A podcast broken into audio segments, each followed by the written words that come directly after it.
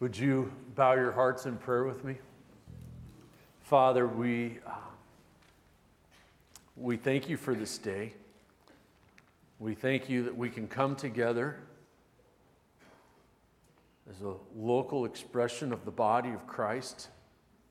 We thank you that we are participating not just with each other in this room, but with our brothers and sisters in Christ around the world, some of whom are in much larger rooms, some of whom are hidden in small parts of houses, singing quietly so they can praise you and remain safe. And you hear us all. You are a great God, and you've, you've given us your word. And you have so powerfully and wonderfully and graciously guarded your word through time so that we can gather together and be taught and corrected and built and trained for righteousness. And so, Lord, with, with all the noise that we have going around us, with all the distractions of our week, with, uh, as some of us are attempting to read your word on our phones, with, with Facebook just a couple convenient clicks away, we pray that you would help us to focus as we come to your word in need.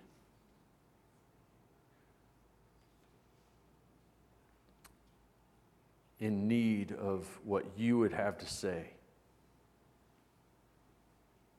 And so, Lord, help us. It's in Jesus' name we pray. Amen. Technology has given us an absolutely absurd amount of creature comforts. From heated steering wheels to seats that cool us, you can do almost anything from your phone. And there's a whole generation or two of you in here, and I'm talking to the upper generation who watched shows with goofy gadgets like Get Smart, where you never would have thought that the day would actually come that you could receive a message only for you on your wrist. And here you are with your Apple Watches. We have devices in our homes that can play our music or can look up Google without us actually having to even look on a screen. You have robots that vacuum your house and mow your lawn. And with all of those absurd creature comforts, I think all of us can agree that this is also a deeply frustrating time to be alive. And isn't that weird? How we can have that many creature comforts and this much frustration. That is, as much as technology has resolved for us, it's also created a few problems. For example, we've never been more simultaneously connected and alone. We have never had so much information available, and yet no one seems to know what's actually going on. In fact, in that regard, I would say technology has made it much worse. If you want a, a, lengthy but thoughtful read on that, there's a really helpful article that has the best title in the world Why the Last 10 Years of American History Have Been Uniquely Stupid. I highly recommend reading it, by the way. And that with all this information, and I would argue with a lot of brands of information, we have a frustrating amount of confusion. And I want to suggest that our, our problem is not the lack of information, but the lack of wisdom. That we have so much information available, but we do not have wisdom. And what we need is not another creature comfort. What we need is not another podcast or book or news platform or news channel, but wisdom. Wisdom with which to operate in the midst of the noise, wisdom to guide us in the confusion, that we could live in a God glorifying way, that we can live in a way that benefits those around us and doesn't just suck us into the yelling matches that are going around.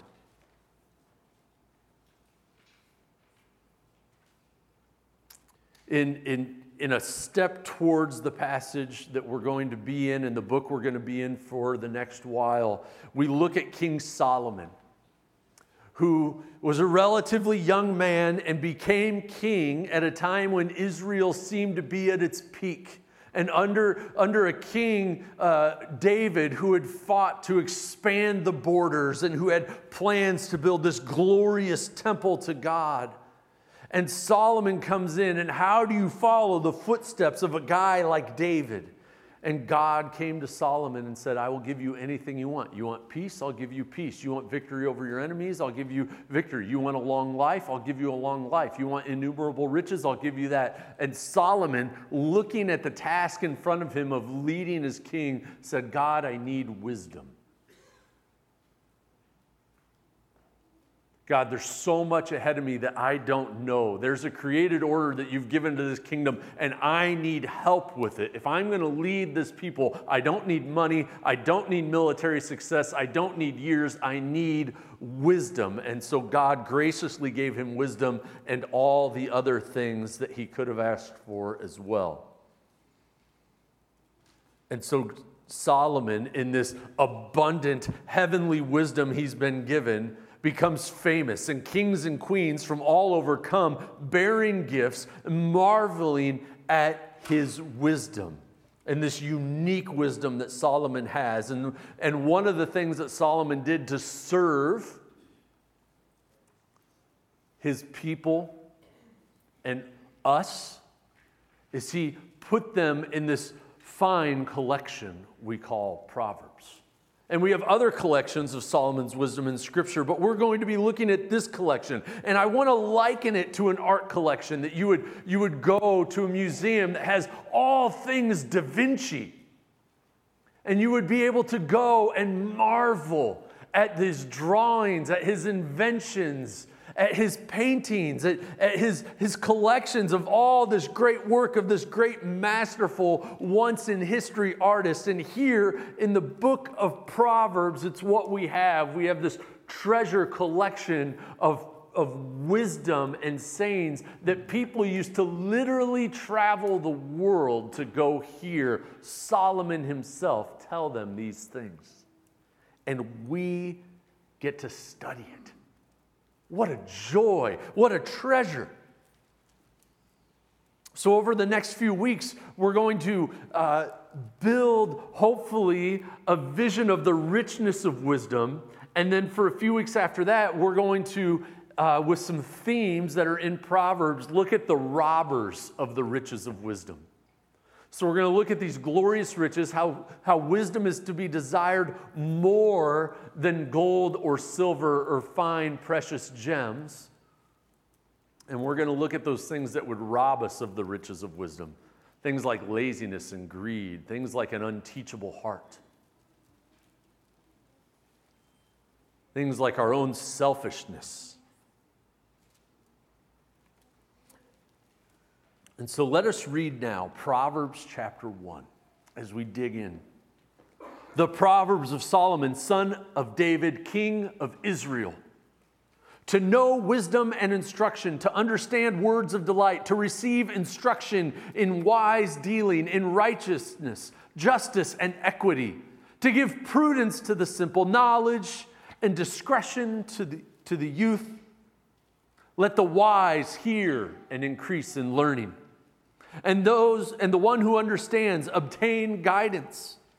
To understand a proverb and a saying the words of the wise and their riddles. The fear of the lord is the beginning of knowledge. Fools despise wisdom and instruction. Hear, my son, your father's instruction, and forsake not your mother's teaching, for they are a graceful garland on your head and pendants for your neck. My son, if sinners entice you, do not consent. If they say, Oh, come with us, let us lie in wait for blood, let us ambush the innocent without reason, like Sheol, let us swallow them alive, and the whole like those who go down to the pit. We shall find all precious goods. We shall fill our houses with plunder. Throw in your lot among us. We will have one purse. My son, do not walk in the way with them. Hold back your foot from their paths, for their feet run to evil. They make haste to shed blood, for in vain is a net spread in the sight of any bird. But these men lie in wait for their own blood. They set an ambush for their own lives. Such are the ways of everyone who is greedy for unjust gain. It takes away the life of its possessors. Wisdom cries aloud in the street. In the markets, she raises her voice. At the end of noisy streets, she cries out. At the entrance of the city gates, she speaks, How long, O simple ones, will you love being simple? How long will scoffers delight in their scoffing and fools in their hate knowledge? If you turn at my reproof, behold, I will pour out my spirit to you. I will make my words known to you. Because I have called and you refuse to listen, and have, I have stretched out my hand and no one is heeded, because you have ignored all my counsel and would have none of my reproof, I also will laugh at your calamity. I will mock when terror strikes you, when terror strikes you like a storm and your calamity comes like a whirlwind, when distress and anguish come upon you, then they will call upon me, but I will not answer. They will seek me diligently, but will not find me, because they hated knowledge and did not choose the fear of the Lord would have none of my counsel and despised my reproof. Therefore, they shall eat the fruit of their way and have their fill of their own devices. For the simple are killed by their turning away, and the complacency of fools destroys them.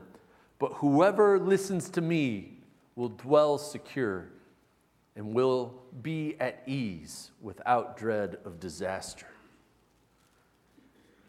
Boy, that's a lot we have this once in history wisdom from heaven available to us.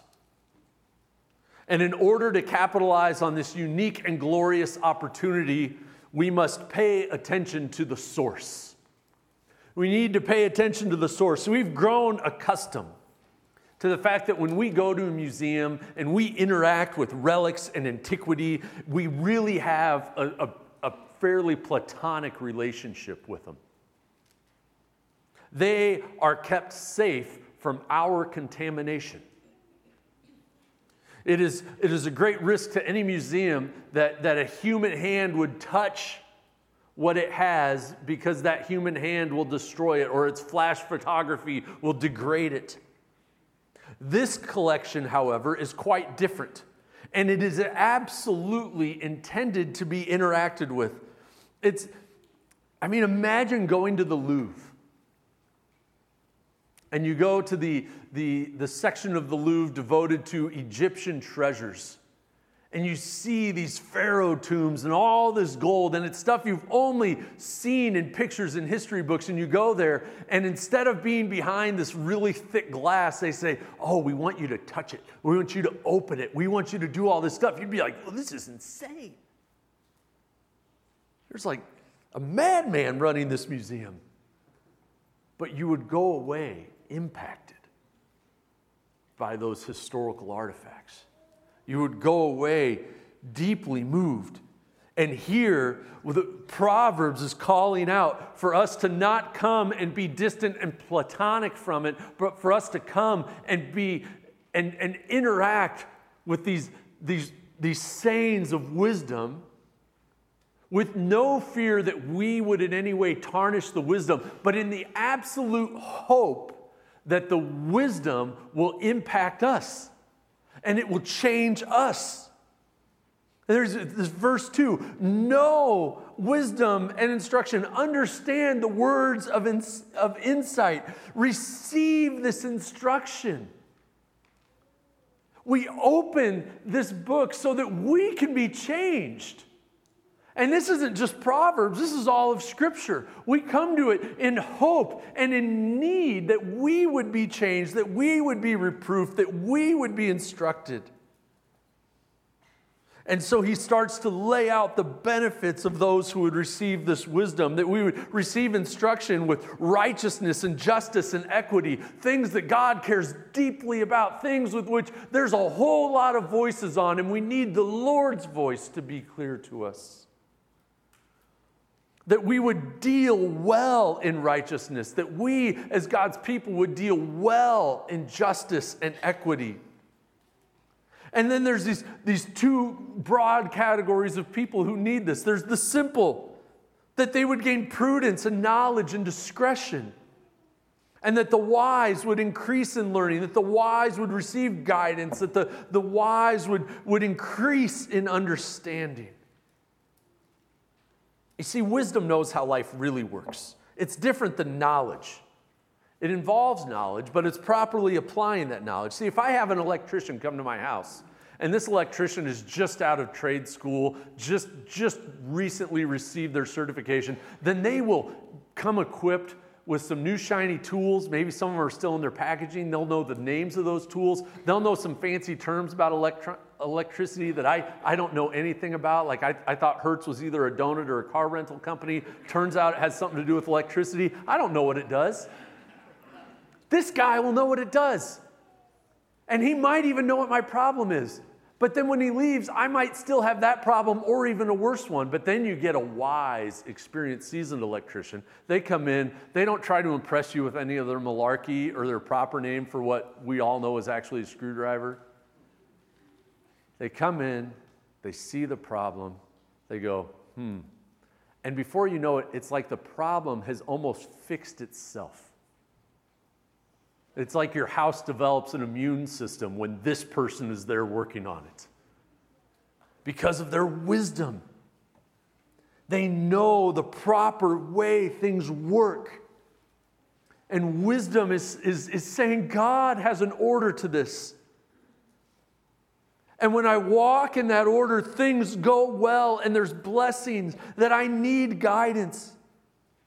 Because God has a specific plan and, and order that impacts finances and family and sexuality and work and generosity and the oppression of other people and how to deal with that. And I need to be able to properly apply the Ten Commandments in a life that has a whole lot more than 10 categories. And so I need God's wisdom. And so it's for the simple, and it's and if you're offended that it would be for the simple and that the, the Bible might be calling you a simple-minded person, it's also for the wise. And it's for those who are actually simple but think they're wise. And so this fruit plays out of, of knowing how to deal in these complex issues, of having prudence and knowledge and discretion and continued learning and growth and being guided.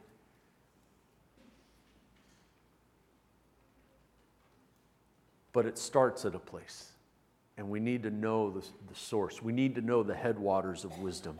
And so we come to one of the only verses in Proverbs that people tend to memorize. There's a few, but this is one of the only ones.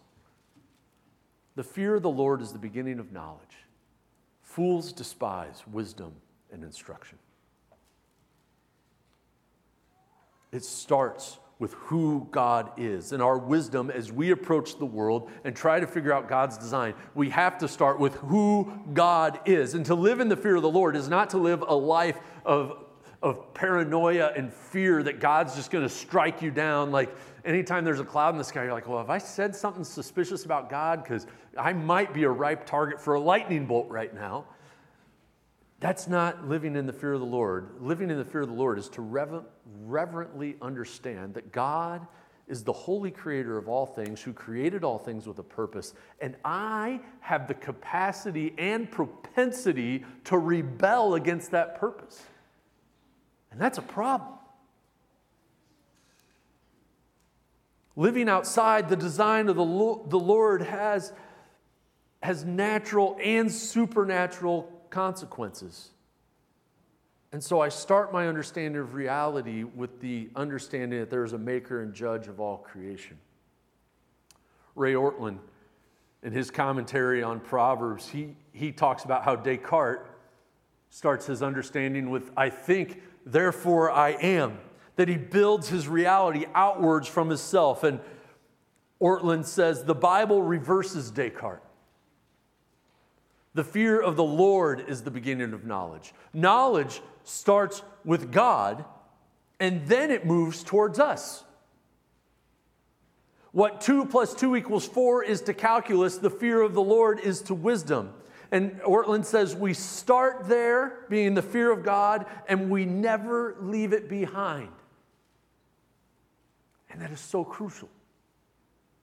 So many people, they'll start with the fear of God. They'll, they'll in, their, in their young walk with the Lord, they'll have this fear of the Lord and it's healthy, and then they'll somehow think they've grown out of it.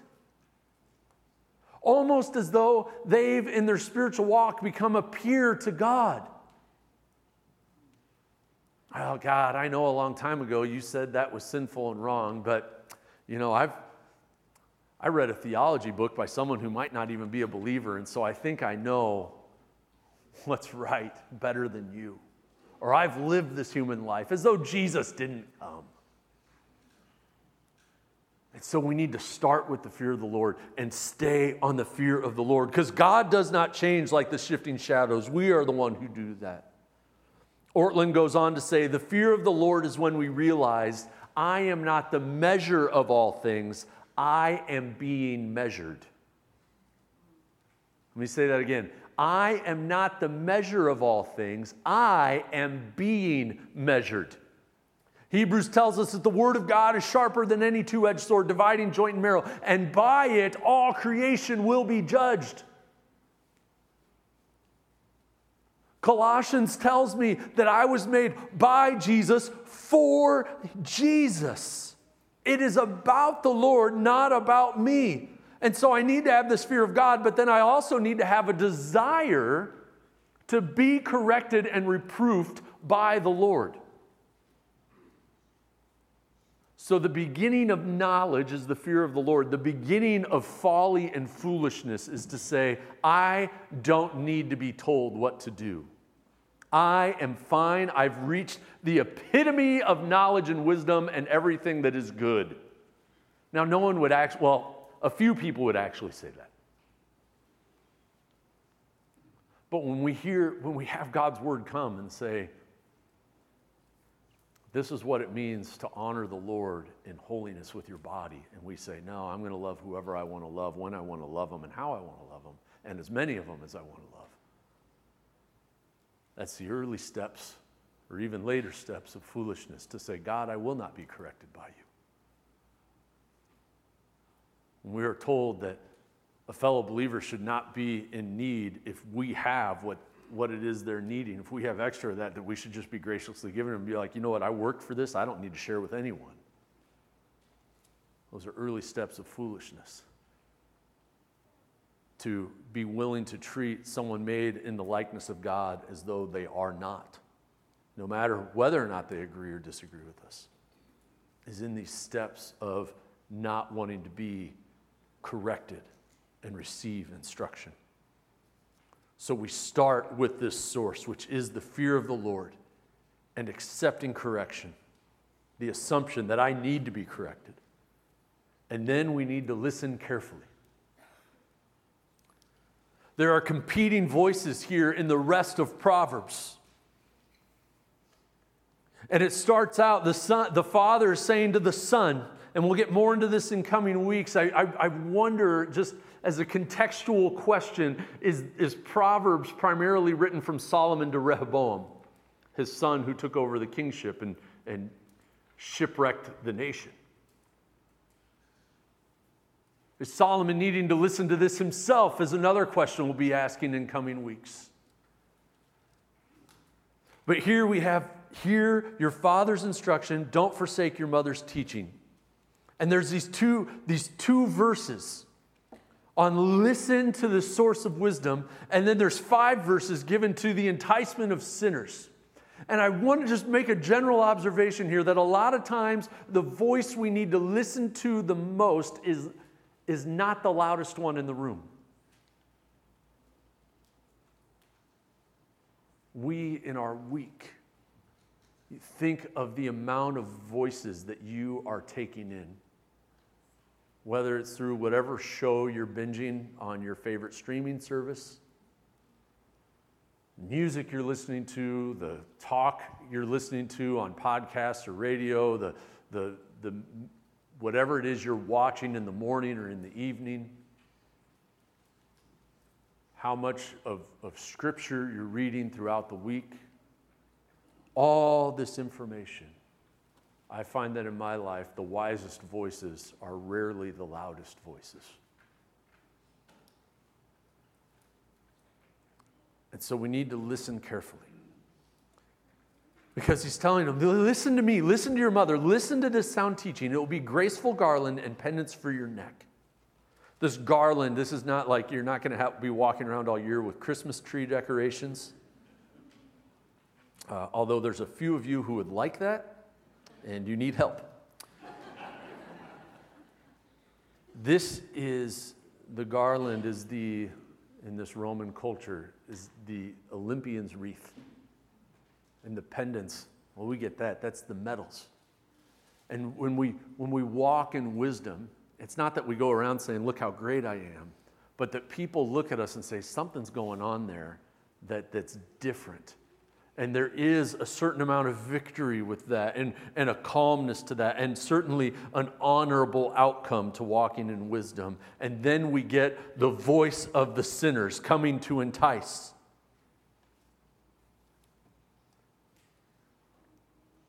And he's saying, do not consent to them. And I want to say, he's saying, do not consent to those who would have fraudulent gain through fraudulent acts, offering fraudulent community. I think there's a lot of people, in fact, I'm pretty certain of this, that there's a lot of people that pursue lives of violence not because they are so greedy for gain, not because they are so malicious at the beginning, but they are so desperate for community and they are finding that community. This is one of the foundational parts of gang life is we have all these young men who don't have someone coming around them and really helping them and showing them community and the only place they're getting community is a gang. And they're saying, We'll help you, we'll be with you, we'll care for you, but you need to join us.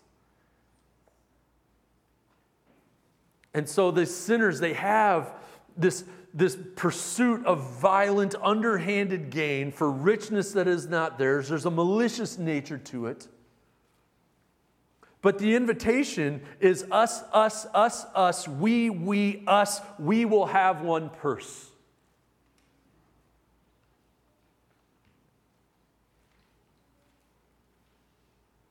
And they do not operate out of a fear of the Lord, but they operate out of a I am at the center, I will build my own castle, I will build my own gain.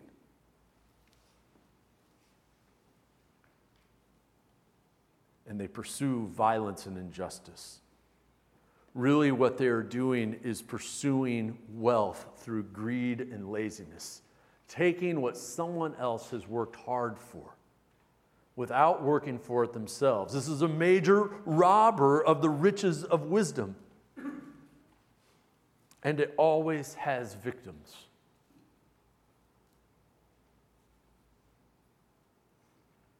When we go against the way of the Lord, there will be victims. There will be those who are hurt. There will be more brokenness in the wake of it.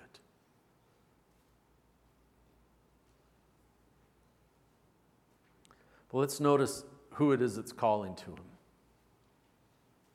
it's sinners. And so, as we have these loud voices, we have the voice of wisdom, which we're going to see is calling from the end. And so, by the time it gets to us, it may be a little quieter, a little drowned out by the noise around us.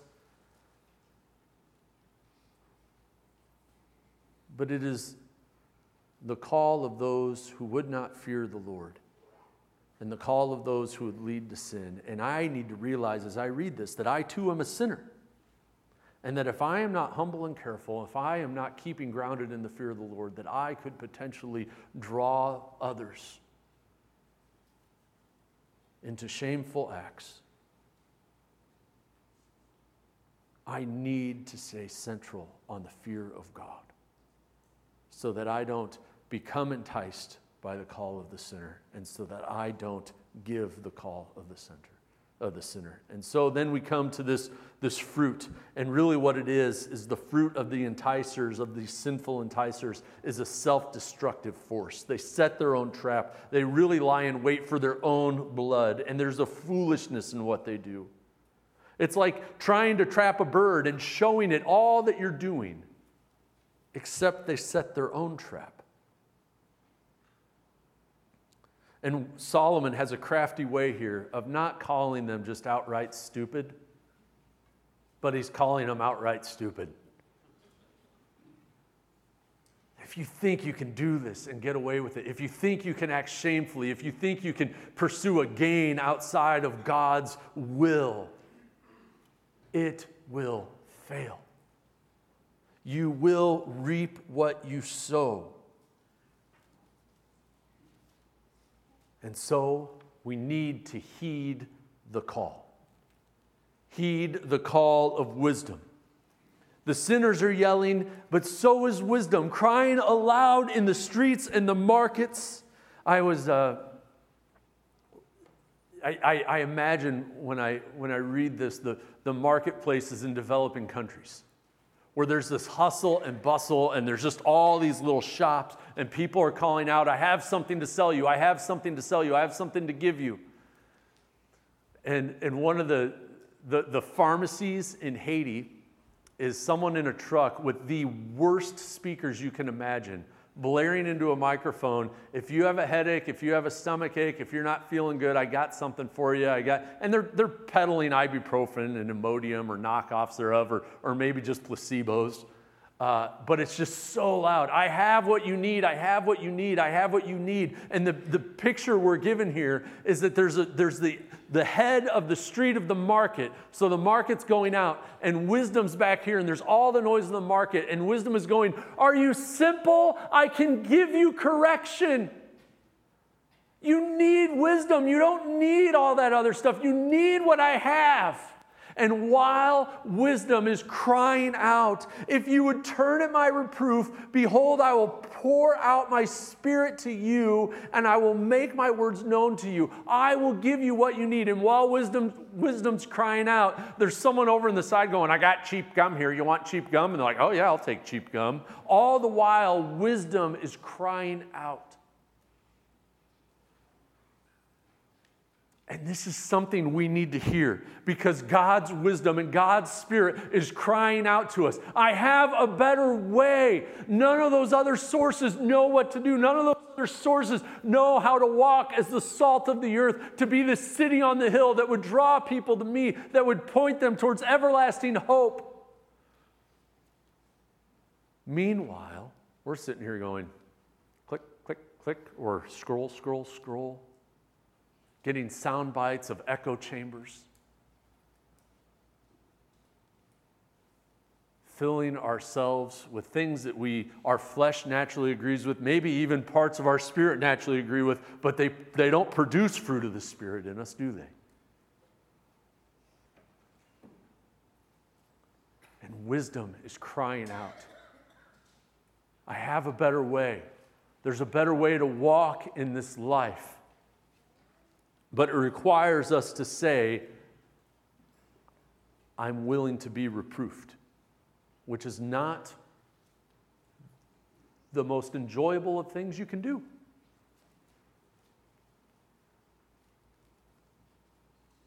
But it is absolutely necessary. It's calling to us, offering us change, offering us growth, offering us a newness. And then wisdom takes on a prophetic voice to all those who would choose the worst, worthless things compared to the wisdom. You've ignored my counsel. You'd have none of my reproof. So I'm going to laugh at your calamity. There's a whole lot of people that ignore wisdom over and over and over again, who ignore the Lord over and over and over again, and then find themselves in this terrible place.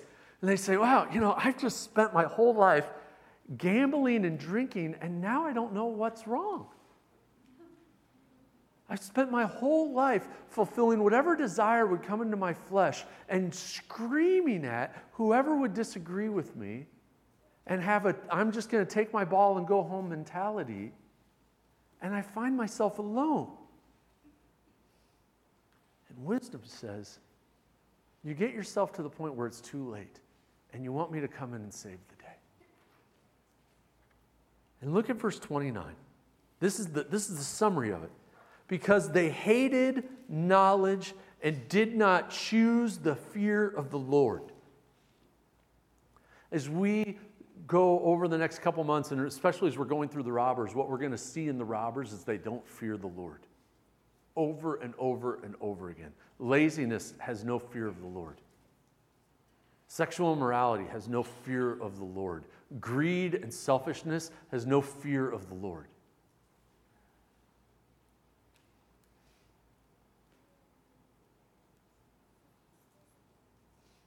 has no teachable heart. But when we have a fear of the Lord and a teachable heart, and we, we consistently walk in those, we'll find that fearing the Lord and being teachable and soft hearted will save us from a whole lot of trouble. We'll still have trouble. You're always going to have trouble in this life. And I don't want you to hear this and think, well, I had a really hard week. Wisdom must have abandoned me. That's not what I'm saying. In the midst of our trouble, wisdom will give us light, will give us a steadfastness. Walking with the Lord and trusting in Him will give us a peace in the midst of that storm that we would never have apart from Him. That's what I want us to hear.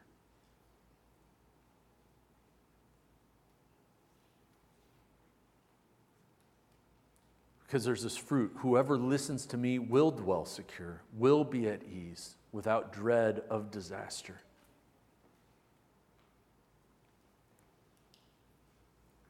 That when disaster does come, we can have a peace that transcends understanding, knowing who the Lord is. We can have a peace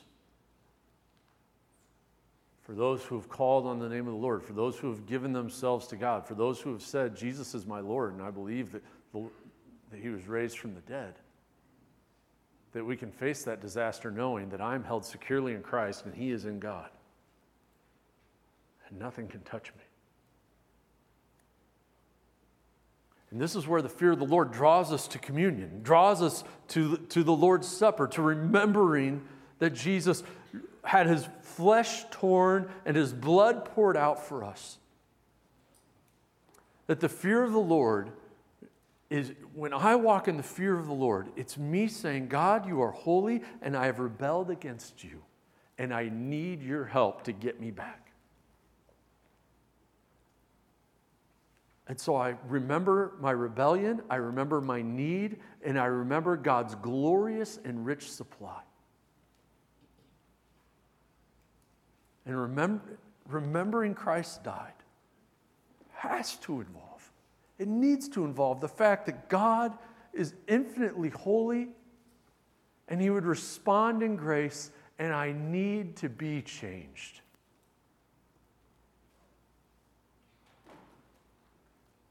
And so, as we are, are entering into this time of looking at our need for this wisdom, let us every step of the way remember who God is, who we are, and what God has done about that. As those who are coming to help lead in communion and serve communion, let's, let's bow in prayer. Father, you are so glorious, you are so mighty.